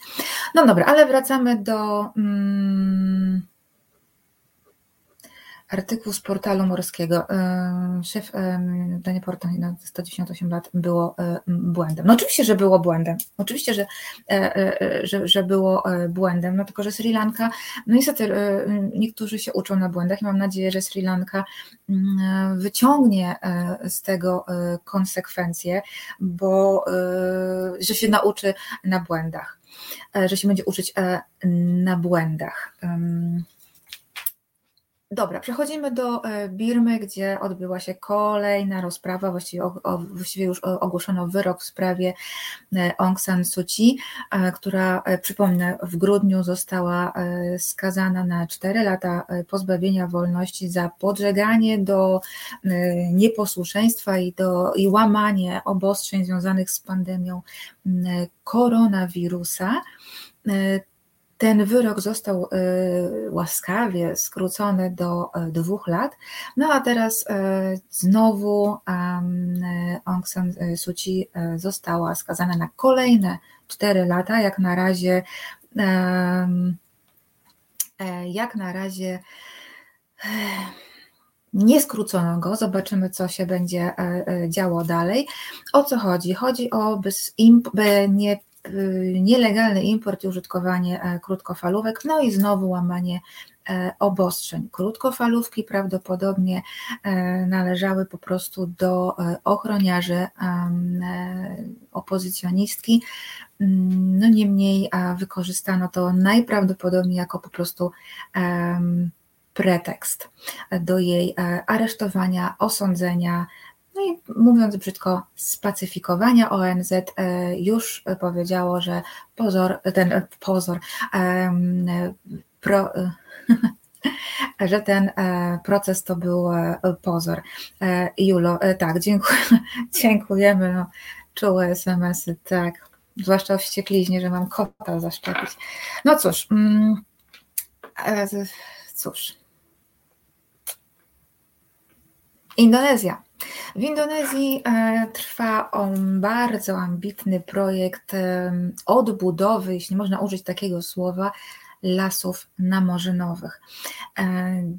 Dlaczego? Indonezja jest y, największym, największą częścią kraju, czy posiada największe zasoby lasów e, namorzynowych, które są bardzo ważne z punktu widzenia e, ekologii, ale także gospodarki, ponieważ e, one stanowią naturalną barierę między morzem a strefą lądową i zapobiegają skutkom na przykład gwałtownych zmian, znaczy nie zmian, tylko wydarzeń klimatycznych, pogodowych, o pogodowych, na przykład e, tsunami czy mm, e, monsunów, wiadomo, to jest e, taki region, one zatrzymują duże właśnie wichury, nie, nie dopuszczają do erozji gleby, no ale także oczywiście pochłaniają mm, gazy cieplarniane, pochłaniają dwutlenek węgla. Niestety, jak pokazują statystyki, w ciągu ostatnich 30 lat e, Indonezja straciła, uwaga, połowę swoich lasów e, namorzynowych, które oprócz tego są jeszcze wyjątkowo piękne. E, wygooglajcie, chyba że byliście w Indonezji, no to wtedy widzieliście, są fantastyczne. Nie wiem, no, czy torfowiska na Borneo odtwarzają, nie mam zielonego pojęcia, na Borneo się e, nie znam, przyznaję, chociaż to jest bardzo e, w Polsce słabo, źle widziane, bo teraz powinniśmy się znać na wszystkim. Każdy Polak zna się e, na wszystkim. Natomiast e, dlaczego e, Indonezja straciła te lasy namorzynowe? No otóż wycinała je, wycinano je między innymi pod hodowlę krewetek. I teraz te hodowle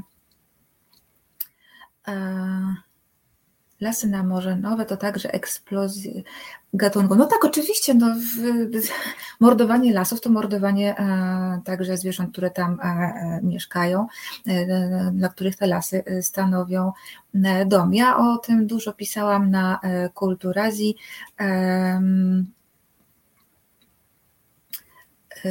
Ja się, ja się znam, akurat to mój konik. Julo, no to bardzo się cieszę. Zajrzyj na Kulturazję, tam pisałam właśnie o tej odnowie, mm, odnowie lasów namorzynowych. Nie straciła, ale, ale zamordowała. Hmm. No, no tak, no, wycinano, wycinano te lasy po prostu. Dla mnie to jest morderstwo, ale ja jestem to, to ja jestem dosyć radykalna. To teraz mam dylemat, bo lubię krewetki i lasy. No faktycznie, Waldek, to jest dylemat. Ja nie mam dylematu, ponieważ nie jem mięsa chyba już za 20 lat, w związku z czym krewetek nawet nie pamiętam. Nie pamiętam smaku. Natomiast Julo właśnie słusznie zauważył, że masowe hodowle krewetek to jest ogromna degradacja i tak właśnie stało się w, w Indonezji. No i teraz e, dokładnie e, w, do 2024 roku e, rząd zamierza, czy nie własnymi rękami oczywiście, ale między innymi aktywistów, zamierza posadzić 600 tysięcy hektarów no tej, tej zdegradowanej linii e, brzegowej. To są ogromne, ogromne e, połacie.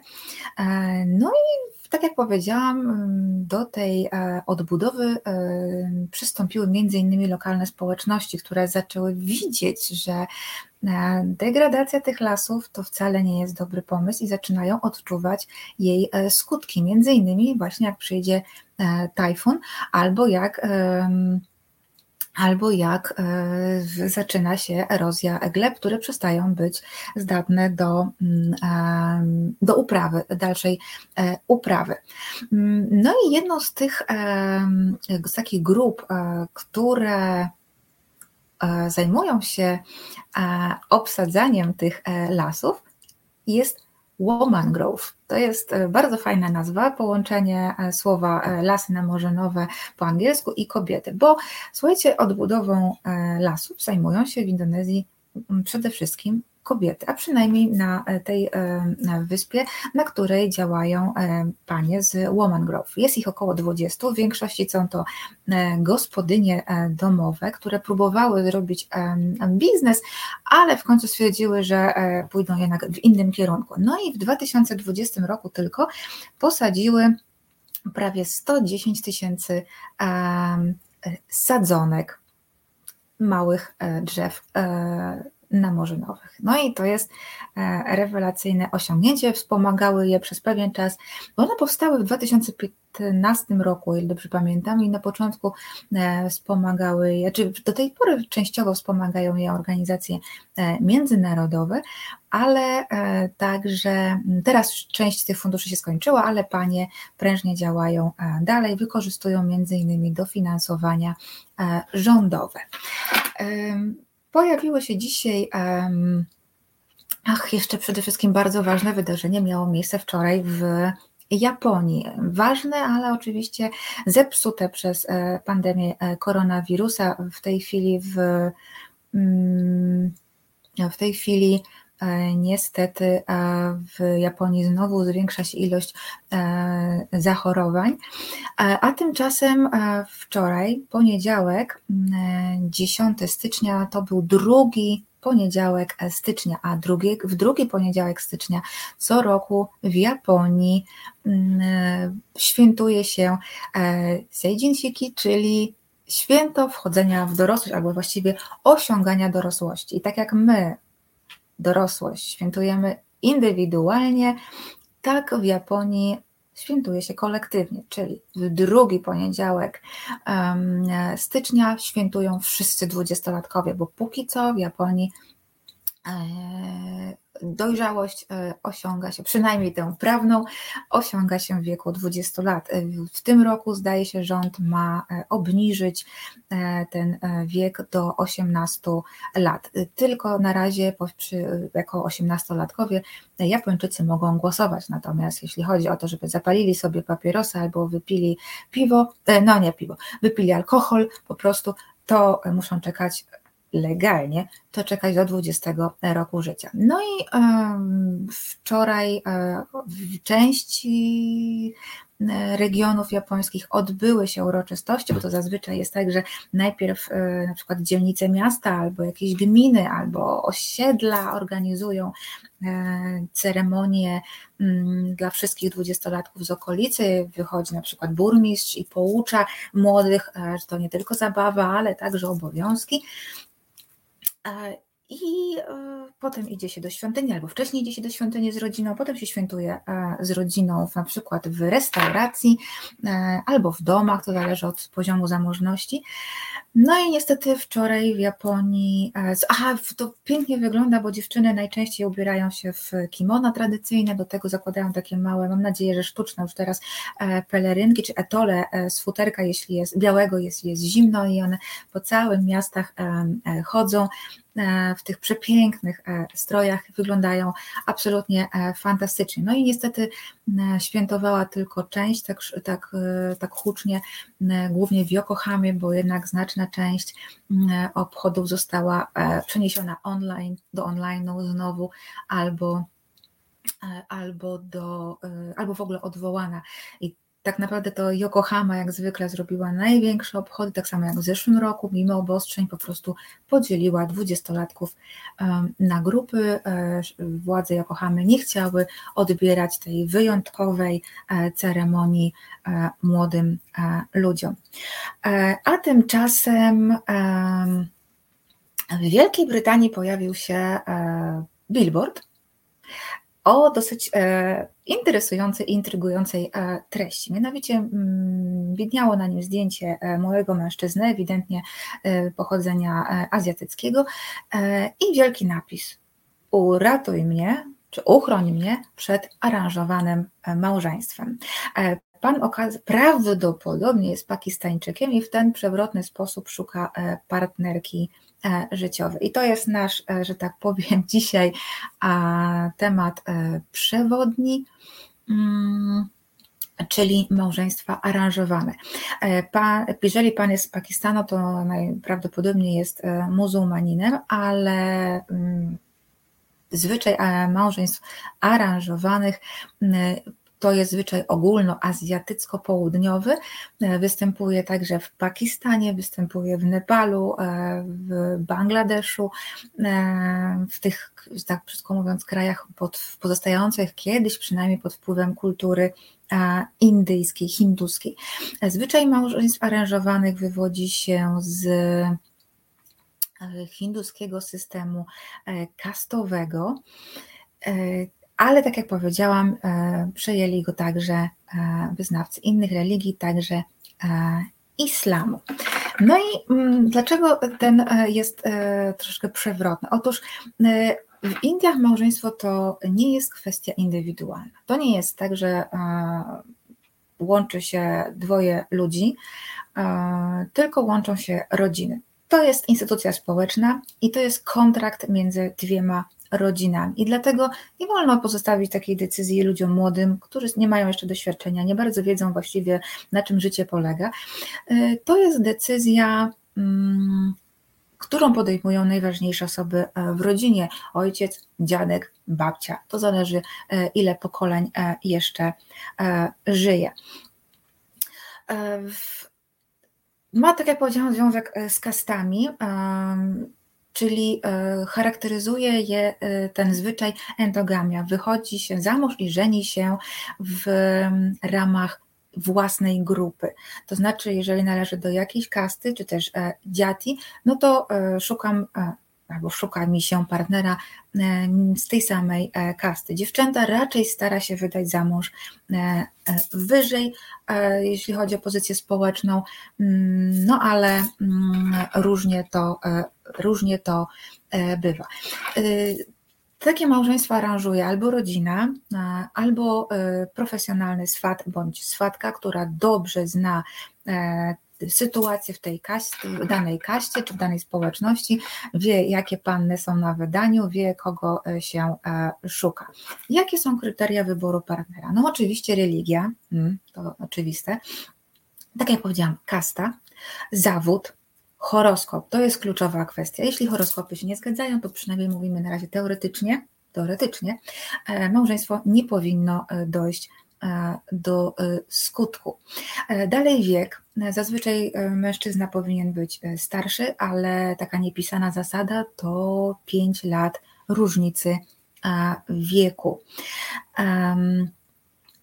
Co jeszcze? No i wygląd. Oczywiście wygląd. Dotyczy to niestety głównie dziewcząt, e, ponieważ e, chodzi o. Czy teraz w tej, w tej chwili od ponad pół wieku, nawet wieku więcej, 60 e, lat, tradycja posagu jest zabroniona. I jest zakazana prawnie, no ale niestety ciągle funkcjonuje. Gosia, w sumie taki Tinder, ale obsługują rodzice.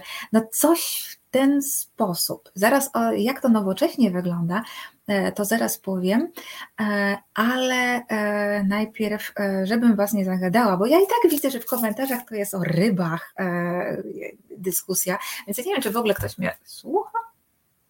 Gosia mnie słucha. No dobra, więc zrobimy sobie chwilkę przerwy na muzykę i, i wracamy. Czas na związki. Czas na nowoczesne, postępowe związki zawodowe. Będzie kontrowersyjnie i dynamicznie. Rozmawiamy o sprawach, które mogą nas łączyć lub dzielić, jak na przykład kwestia wysokości podatków czy rola związków zawodowych programie pojawią się eksperci rynku pracy oraz związkowcy i związkowczynie.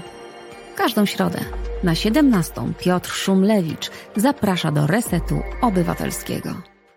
No i e, jesteśmy e, z powrotem.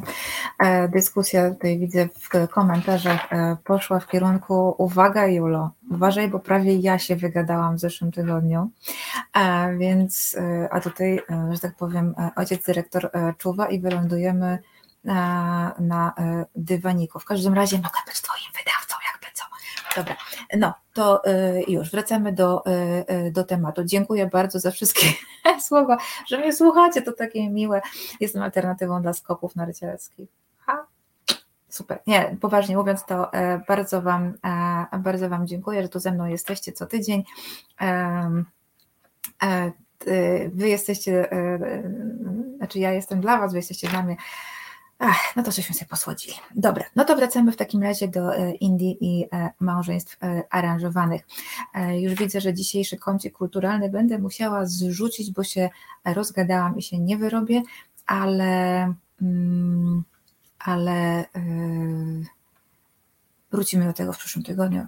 Co się odwlecze, to nie uciecze. Grzegorz Szafrański, dzisiaj pana Piotra TVN-y pokazywały. No tak, w TVN-ie pan Piotr Pan Piotr zadziałał, e, zdziałał niesamowitą rzecz e, i przyznam, że jako człowiek, który przepracował w TVN 10, 10 lat, muszę powiedzieć, że szacun Piotrze, szacun. Nie wiem, czy co lepsze, czy wylądować na dywaniku, czy na lodzie. E, to na wolę dywanik, bo na lodzie już wylądowałam w zeszłym roku. Jeszcze na dodatek w kieszeni miałam światełko mm, od roweru, które zdjęłam z roweru, bo zostawiłam rower przy metrze. Uff, bolało. E, to zresztą, e, no dobra, e, nieważne. To było straszne. Więc wolę na dywaniku, zwłaszcza z Julem. No to z Julem to wiadomo. Nawet na dywaniku szefa można wylądować. Dobra, no to wracamy. Mówiłam, że kryteria wyboru partnera w tym Tinderze, jak to ładnie określiła Gosia, to jest religia, kasta, zawód, horoskop horoskop jako kluczowa rzecz. No i przede wszystkim jest wiek y, i wygląd. Niestety, nie przede wszystkim, ale wiek, wygląd, zwłaszcza w przypadku kobiet, ma bardzo ważne, e, ma duże znaczenie, ponieważ wygląd może sprawić, że dziewczyna właściwie hmm, hmm, nie jej rodzina nie będzie musiała płacić posagu, albo ten posag będzie mniejszy. Oczywiście teraz ten zwyczaj dawania posagu jest zabroniony, tak jak powiedziałam, to jest praktyka zakazana. I wręczanie posagu, i domaganie się posagu jest w Indiach mm, zabronione. Ale jak wiadomo, hmm, no, praktyka jest praktyką, teoria, teoria, praktyka praktyką, także nadal niestety w wielu regionach Indii, zwłaszcza tych wiejskich, zwłaszcza mniej zamożnych, słabiej wykształconych, no jest, jest ciągle praktykowane. Hmm. E, Damian, bardzo e, dziękuję. To, to, takie komentarze to po prostu mi się od razu cieplej na sercu e, robi. Bardzo Ci dziękuję. Mam nadzieję, że będziesz tutaj z nami częściej. Atmosfera, jak widzisz, jest, jest fajna. No i o co chodzi z tą e, urodą? Chodzi oczywiście o jasną skórę. Im jaśniejsza skóra, e, tym kobieta bardziej atrakcyjna. I jeżeli naprawdę ma e, jasną skórę, w Bengalu, moim oczywiście nie może odbyć się odcinek o Indiach, kiedy ja nie powiem o Bengalu, prawda? Mm, no właśnie. Um, no to w, w Bengalu mówi się na to pchorsza. Ideałem jest jasna skóra, ciemne włosy, ciemna oprawa oczu, I taka e, dziewczyna no, ma bardzo duży, dużą wartość na rynku matrymonialnym. Wiem, że to paskudnie brzmi, ale mówię to, to specjalnie tak to e, określać. Czy kastowość w Indiach jakoś ustępuje? Czy to niemożliwe? Tak, ustępuje i zaraz zresztą do tego, do tego dojdę. Społeczeństwo się bardzo mocno zmienia. Tutaj warto też powiedzieć, że w Indiach jest system warnowo-kastowy w hinduizmie. Warna to jest ten podział na cztery, mm, e, na cztery, y, rude czym rude mają szansę. Słuchajcie, jak ma duży posag, to ma szansę. E, przepraszam, ale taka jest, e, taka jest prawda. W męczeństwach aranżowanych, w miłości, no to wiadomo, jak to w miłości. Można mieć ideał, potem się zakochasz w kimś zupełnie innym. Dzisiaj jest Blanka Coelho po prostu. Nie wiem, co mi się dzisiaj stało, taki wtorek. Więc im dziewczyna e, jaśniejsza, e, brzydko mówiąc, e, im bardziej wpasowuje się w te wytyczne urodowe, to tym większe szanse ma na dobre wyjście za mąż i jak najmniejszy posag, bo ona już jest wartością, tak? Bo tę jasną skórę mogą odziedziczyć przecież jej jej e, dzieci. No i teraz a propos tych, e, albo nie, może jeszcze najpierw powiem, że e, rodziców coraz częściej i swatów, właściwie to swatów, bo rodzice to swoją drogą, swatów coraz częściej zastępują portale internetowe. Taki najsłynniejszy to siadi.com, siadi.com, tam można się zarejestrować i poszukiwać e, partnera, oczywiście partnera życiowego, małżonka. Mm, to nie Tinder. Jeszcze, e, no, siady nie.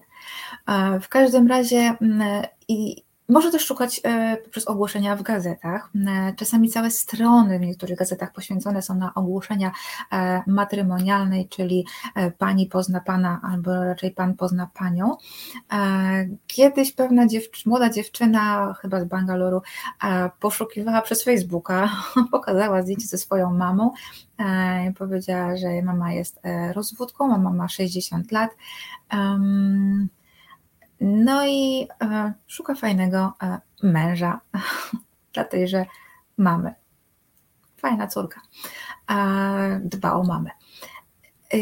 No i co? W ogłoszeniach właśnie to najlepiej widać chyba to, co to padło pytanie o kasty i warny. I to chyba w ogłoszeniach matrymonialnych super, super widać, bo coraz częściej pojawiają się ogłoszenia, e, w których napisane jest, że nie ma znaczenia e, warna, nie ma znaczenia e, kasta, nie ma znaczenia jasność skóry. Takie, takie ogłoszenia są. O ile pamiętam, to nawet chyba u nas ktoś na Indologii Warszawskiej napisał o tym licencjat albo pracę magisterską. E, czy ta bielsza skóra to pozostałości pokolonialne, czy też to było wykładnikiem również u nas w Europie?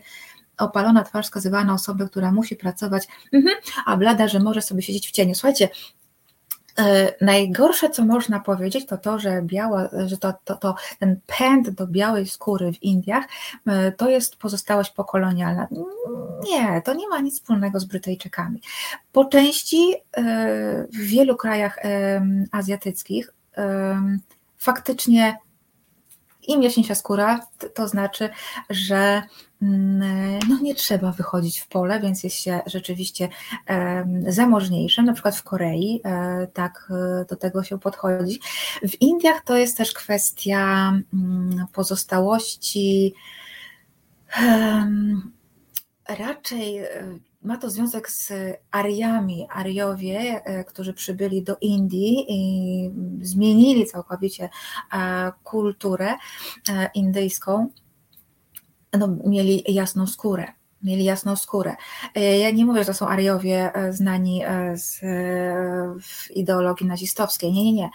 To był lud Ariów, który przybył do Indii, podbił w pewnym sensie Indię, chociaż no to był taki specyficzny rodzaj podboju i Ariowie mieli jasną skórę, w związku z czym oni, to, i to jasna skóra Ariów stała się um, takim wyróżnikiem lepszej no, lepszego pochodzenia. E, więc nie, nie ma to e, Lubomirze e, związku z czasami kolonialnymi i z brytyjską obecnością z obecnością Brytyjczyków. E, no, a co się dzieje, kiedy żona jest z niższej kasty, e, mąż z wyższej, to dzieci w której grupie będą? Wszystko dziedziczy się po ojcu, a w związku z czym tutaj też. Natomiast no, rzadziej, e, rzadziej jednak te małżeństwa międzykastowe są dlatego, że tu chodzi o czystość rytualną. Tak? W związku z czym, jeżeli bierzesz sobie żonę z kasty, nie, nie można, z, jeżeli bierzesz sobie z kasty niższej, no to w pewien sposób e, schodzisz z czystości rytualnej, kalasz się w jakiś sposób. E, I w związku z czym nie jest to praktykowane, aczkolwiek, tak jak powiedziałam, miłość miłością i teraz te e, związki są troszeczkę inne. Przepraszam, zobaczyłam, hej Julo, witajcie, zaspałam. No rany bogowie, no, no zaspać na 20, 19. Dobra, um, gitar, e, gitar, ach, Guitar Jam Session. E, możesz e, obejrzeć, bo warto naprawdę mm, obejrzeć, że tak powiem, no coś w rodzaju powtórki, tak? Nawiązanie do Ariów takie sentymenty. No tak, oczywiście, że tak, pewnie, że sentymenty, pewnie, że sentymenty, ale wiesz, nacjonalizmy trzymają się na, na sentymentach, a jakie są w Polsce sentymenty? Już nie mówię o sarmatach, ale no, Wielka Polska i te, i te, i te sprawy. Dobra, e, jeszcze mamy kilka minut, e, w związku z czym e, małżeństwa. I jak to wygląda? Jakie jest podejście, że tak powiem, społeczeństwa? No cóż, akceptujące. Oczywiście jest jest w kontrze do małżeństw aranżowanych, małżeństwo z miłości. To też po części e, Olga Koranki też szaleją za białą skórą. Tak, ale to też nie ma nic wspólnego z kolonializmem, z kolonializmem. Chyba w jednym z odcinków e, Gosia Sic o tym e, też mówiła. Mm, także turbopolanie, no właśnie, właśnie, właśnie to, troszeczkę jest podobieństwo. Dobra, bo ja nie skończę tego wątku. I tak musiałam zrzucić dzisiaj e, kącik kulturalny, bo się znowu rozgadałam. Będzie w przyszłym e, tygodniu. E, Indusi na ogół akceptują małżeństwa w aranżowane. Oczywiście to nie jest tak jak kiedyś, że po prostu dziewczyny się e, e, i chłopaka stawiało się, nie pytając o zdanie, stawiało się w dniu ślubu przy kapłanie i mówiło, dobra, to jest twój mąż, to jest twoja żona. W tej chwili oni się młodzi, wytypowani, poznają się, mogą nawet chodzić na randki, mniej lub bardziej pod kontrolą, korespondować ze sobą, w zależności od oczywiście od stopnia tradycjonalnego podejścia rodziny e, i mogą po pewnym czasie zdecydować, że no niekoniecznie, e, ale zazwyczaj e, tak nie ma. I wierzy się, że ta forma aranżowanego małżeństwa po prostu zdaje egzamin, że mm, rodzice wiedzą lepiej, a, a e, młodzi są jeszcze niedoświadczeni, nie znają życia, rodzice wiedzą lepiej. No i że te małżeństwa aranżowane są trwalsze. Rzeczywiście w Indiach jest jeden z najmniejszych odsetków e, rozwodów e, na świecie, ale no nie wiem, czy to było, wynika akurat z sukcesu instytucji małżeństwa aranżowanego czy po prostu z samej idei świętości e, małżeństwa w Indiach, bo małżeństwo jest po prostu e, musem, no nie ma czegoś takiego, że człowiek jest, e, jest sam.